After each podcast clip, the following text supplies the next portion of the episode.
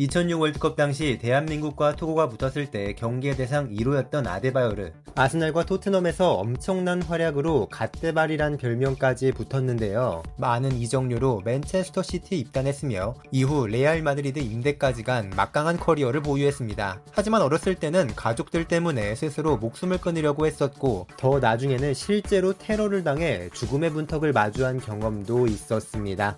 역대 그 누구와 비교해도 가장 많이 끝없는 사건 사고에 고생해야 했던 아데바요리의 이야기입니다. 아데바우르는 1984년 토고의 로메에서 태어났습니다. 그는 다른 아이들과는 다르게 4살이 될 때까지 걷지를 못했기 때문에 가족들은 걱정을 하며 여러 의사를 찾아다녔다고 하는데요. 그러다가 어느 날은 교회에 누워있던 중 몇몇 아이들이 공을 차며 들어왔는데 그 순간 공을 갖고 놀고 싶어진 아데바우르는 처음으로 일어나 걷는 경험을 했다고 합니다. 이것은 기적이었고 신이 자신에게 축구 선수가 되라는 임무를 내려줬다고 아데바우르는 말했는데요. 참 믿거나 말거나네요. 어쨌든 계속해서 공을 차며 꿈을 키워나간 아데바우르는 지역 내 축구팀 OC 아가자에서 활약했고 FC 매치 소속 스카우터에게 눈에 띄어 프랑스로 건너가게 됩니다. 보통의 선수였다면 다 꿈에 한 발자국 더 가까워져 희망에 차올랐을 시기였겠지만 아데바우르는 나중에 이 시절을 회상하며 너무 힘들었고 목숨을 끊을 생각까지 했었다고 인터뷰를 통해 밝혔습니다. 사연을 알아보니 프랑스에서 돈을 벌기 시작하자 토고에 있던 가난한 가족들이 계속해서 금전적 요구를 해왔다고 하는데요. 부담되는 요구에 힘겨웠던 아데바우르는 약국에서 대량의 약을 구매해 삼키려고 했다지만 당시 가장 친했던 친구가 전화를 통해 만류를 하자 마음을 고쳐먹었다고 합니다. 이후로도 아데바우르는 계속해서 가족들의 괴롭힘 때문에 마음고생을 참 많이 했다고 하는데 정말 여러 가지 사건들이 있었네요. 어쨌든 축구 얘기로 돌아와 매체팀에서 2년간 2군에서 뛴 아데바우르는 입단 3년 차에 드디어 프랑스 1부 리그에 데뷔할 수 있었습니다. 시즌 막바지에 부진했던 팀에서 주전을 차지해 10경기 2골을 기록했지만 팀은 강등을 피하지 못했는데요. 그래도 강등은 신인이었던 아데바요르에게 더 확실한 주전 출장의 기회가 되었고 2부 리그에서 리그 24경기 13골을 기록한 아데바요르는 재능을 인정받아 프랑스의 강호 AS 모나코로 이적하게 됩니다. 마침 아데바요르가 입단한 0304 시즌은 모나코 팬들이 두고두고 기억하게 될 역대급 시즌이었는데요. 디디에 데샹 감독이 이끈 팀은 리그에선 3위에 그쳤지만 유럽 챔피언스 리그에서 처음으로 결승전에 진출했습니다. 조세 무리뉴 감독이 이끌던 FC 포르투에게 패배해 준우승에 그쳤지만 모나코가 챔피언스 리그 결승전에 진출한 것은 아직까지도 이 시즌이 유일합니다. 당시 멤버로는 파트리스 에브라, 세바스티안 스킬라치, 제롬 로탕, 루도빅 지울리, 페르난도 모리엔테스 등이 있었으며 아데바요르는 모리엔테스의 백업 혹은 파트너로 출전해 모든 대회 44경기 8골 2개 도움의 성적으로 팀에 기여했습니다. 이후로 1년 반을 더 활약했지만 아데바요르와 모나코의 관계가 급격하게 틀어지고 말았는데요. 겨울 휴식기를 가진 후 우선 팀에 복귀해야 했지만 아프리카 네이션스컵 참가를 위해 곧바로 아프리카로 떠난 것이 문제가 됐습니다. 결국 소속팀과 갈등을 겪은 아데바요르는 아르센 벵거 감독의 러브콜을 받고 잉글랜드의 명문 아스날에 입단하게 되었죠. 티에리 앙리와 로빈 반 페르시, 호세 안토니오 레예스가 있는 팀에서 험난한 주전 경쟁이 예상됐지만 반 페르시의 부상을 틈타 아데바우르는 빠르게 앙리의 파트너 공격수가 되는 것에 성공했습니다. 반 시즌만 뛴 프리미어리그 리그에서 13경기 4골 4개 도움을 기록하며 팬들에게 눈도장을 찍었죠. 이후 곧바로 참가하게 된 2006 월드컵에서는 토고가 대한민국과 같은 G조에 속했고 대한민국 팬들에게 많은 긴장감을 주었지만 토고에게는 처음이자 현재까지 마지막이 된 월드컵에서 아데바우르의 팀은 3전 전패로 탈락했고 무득점에 그친 아데바우르도 고개를 숙였습니다. 그래도 소속팀으로 돌아온 그는 세계 무대에서 본격적으로 활약하기 시작했는데요. 아스날에서 처음으로 온전히 한 시즌을 소화한 아데바우르는 모든 대회 44경기 12골 6도움을 기록했습니다. 이어진 0708 시즌엔 주포 앙리가 바르셀로나로 이적하자 아데바우르는 공격의 핵심이 되었고 완전히 보텐을 터뜨린 아데바우르는 모든 대회 48경기 30골 5도움을 기록하는 엄청난 득점력을 선보입니다. 한국의 축구 팬들에게 갓데발이란 별명이 붙은 것도 바로 이 시기였죠.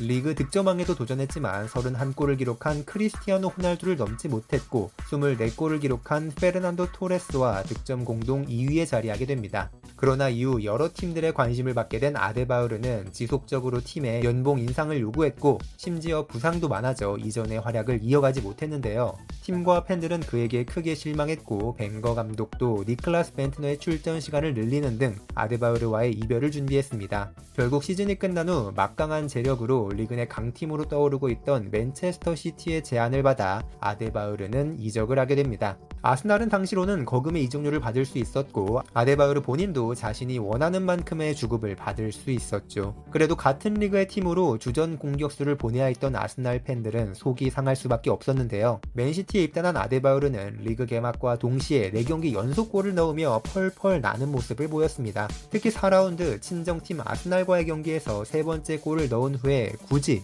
경기장 반대편에 있는 아스날의 원정 팬들에게 달려가 역주행 세레머니를 펼친 것은 아스날 팬들을 더욱 크게 분노하게 했으며 EPL 팬들에게는 잊을 수 없는 하나의 사건으로 남게 되었습니다. 이후 계속해서 준수한 활약을 이어가던 아데바요르는 2010년 1월에 또 큰 사건을 마주하게 되었는데요. 아프리카 네이션스컵 참가를 위해 토고 대표팀에 합류한 아데바요르는 앙골라에서 버스를 타고 이동하던 중 반군 단체의 총격 테러를 당하게 됩니다. 다행히 본인은 부상을 입지 않았지만 수석 코치와 버스 기사, 미디어 담당자까지 총 3명이 사망한 큰 사건이었고 이후 아데바요르는 악몽과 후유증에 시달리다가 축구 보다는 삶이 중요하다라는 말을 남기고 국가대표팀에서 은퇴합니다. 이런 우여곡절을 겪으면서도 아데바요르는 0910 시즌에 맨시티에서 모든 대회 26경기 14골 5도움의 활약을 펼쳤는데요. 그럼에도 팀은 리그 5위로 챔피언스 리그 진출에 실패하는 기대 이하의 모습을 보였고 전술적 변화를 도모한 로베르토 만치니 감독에 의해 아데바요르는 후보로 전락하고 맙니다.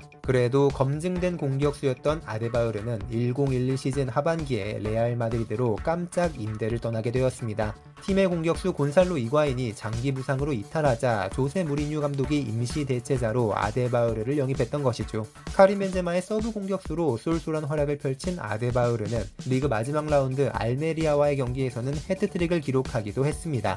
팀의 라커룸 분위기에 잘 녹아나기 위해 길게 기른 머리카락도 자르는 등 아데바요르는 이전 팀들과는 다르게 레알 마드리드에게는 꽤 헌신적인 모습을 보였는데요. 단 6개월을 뛰었지만 자신의 축구 인생을 통틀어 최고의 순간 시간이었다고 밝히기도 했습니다. 스페인에서의 짧은 생활을 마치고 맨시티로 돌아갔지만 여전히 자리가 없었던 아데바요르는 또 임대를 떠나게 되었습니다. 그 팀은 또 하필 아스날의 최대 라이벌 토트넘 핫스퍼였고 친정팀 아스날 팬들을 또다시 분노케 만들었습니다. 데뷔전 데뷔골을 기록한 아데바요르는 곧바로 두 번째 경기에서 리버풀을 상대로 두 골을 넣어 인상적인 시작을 알렸고 모든 대회 37경기 18골 12도움이라는 뛰어난 스탯과 함께 맹활약을 펼쳐 아스 아스날 시절에 갓데발이 돌아왔다는 평가를 받았습니다. 그러나 아데바요르의 활약과 함께 토트넘은 리그 4위에 자리하는 성과를 냈음에도 해리 레드냅 감독이 다니엘 레비 회장과의 불화로 경질되었고 팀은 혼란에 빠집니다. 새로 부임한 안드레 빌라스 보아스 감독은 아데바요르의 완전 영입에 동의해 그를 데려왔지만 시즌이 시작하자 저메인 데포를 주전으로 기용했고 그 결과 아데바요르는 리그 5골에 그치는 부진에 빠집니다.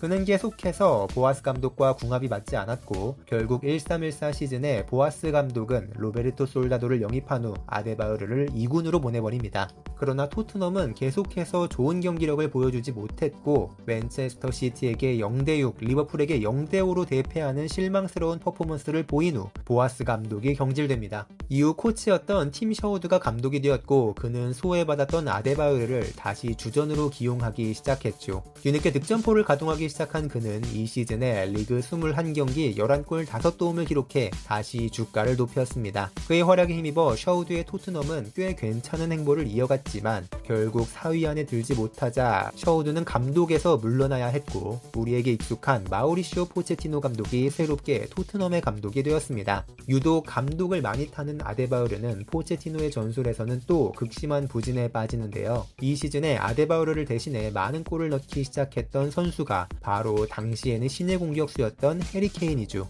아데바우르는 개막과 함께 10경기 정도를 뛴 후에 완전히 전력 외로 분류돼 거의 출전하지 못하게 되었는데요. 이어진 1호16 시즌에 토트넘은 손흥민을 영입했고 아데바우르에게는 이적을 권했지만 그의 높은 주급을 감당할 팀이 없어서 토트넘에 남게 되었습니다. 아데바우르를 기용할 생각이 없었던 소속팀은 리그 등록 명단에서도 그를 제외해버렸죠. 약 6개월을 아무것도 못하고 허무하게 보낸 아데바우르는 리그 내 하위권 팀 크리스탈 팰리스로 임대를 떠났고 이번에는 이청용과 한솥밥을 먹게 됩니다. 앨런 파두 감독의 신임을 받아 많은 경기 를 뛰긴 했지만 아데바우르의 폼은 떨어질 대로 떨어진 상태였고 성적도 부진했던 크리스탈 팰리스에서 여전히 아무런 힘도 쓰지 못했습니다. 리그 막바지엔 평범한 공격수 코너 위컴에게도 밀린 아데바요르는 시즌이 끝난 후 쓸쓸하게 유럽 최상위 리그를 떠나야 했죠. 이후 또 한동안 새로운 팀을 구하지 못했던 아데바요르는 백수로 6개월을 지낸 후 2017년 1월에 터키의 이스탄불 바샥셰히르를 입단했는데요.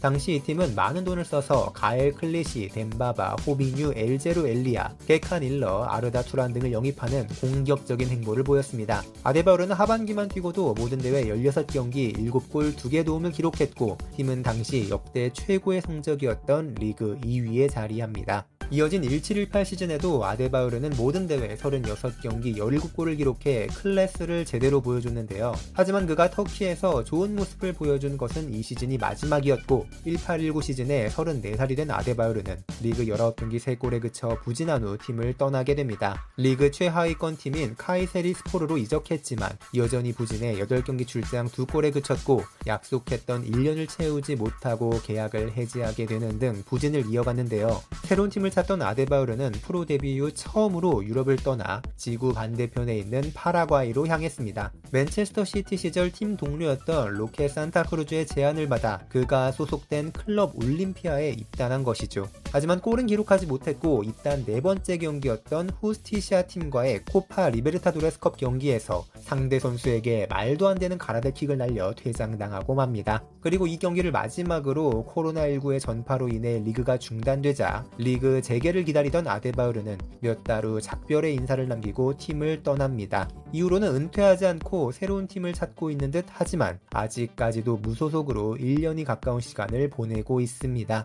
아데바우르는 뛰어난 능력을 가졌지만 계속해서 자신을 괴롭힌 가족들 그리고 사건 사고들 때문에 축구에 집중하기 힘들었다고 하는데요. 그럼에도 아스날과 토트넘에서 정상급 기량을 선보인 게 오히려 놀라울 따름입니다. 아직 은퇴를 하지 않았으니 새로운 소속팀을 찾아서 약간의 활약을 더 이어가길 기대하겠습니다. 지금까지 충나이시였습니다. 구독과 좋아요 버튼 눌러주시면 힘내서 더 많은 선수들의 레전설 얘기 전해드리도록 하겠습니다. 감사합니다.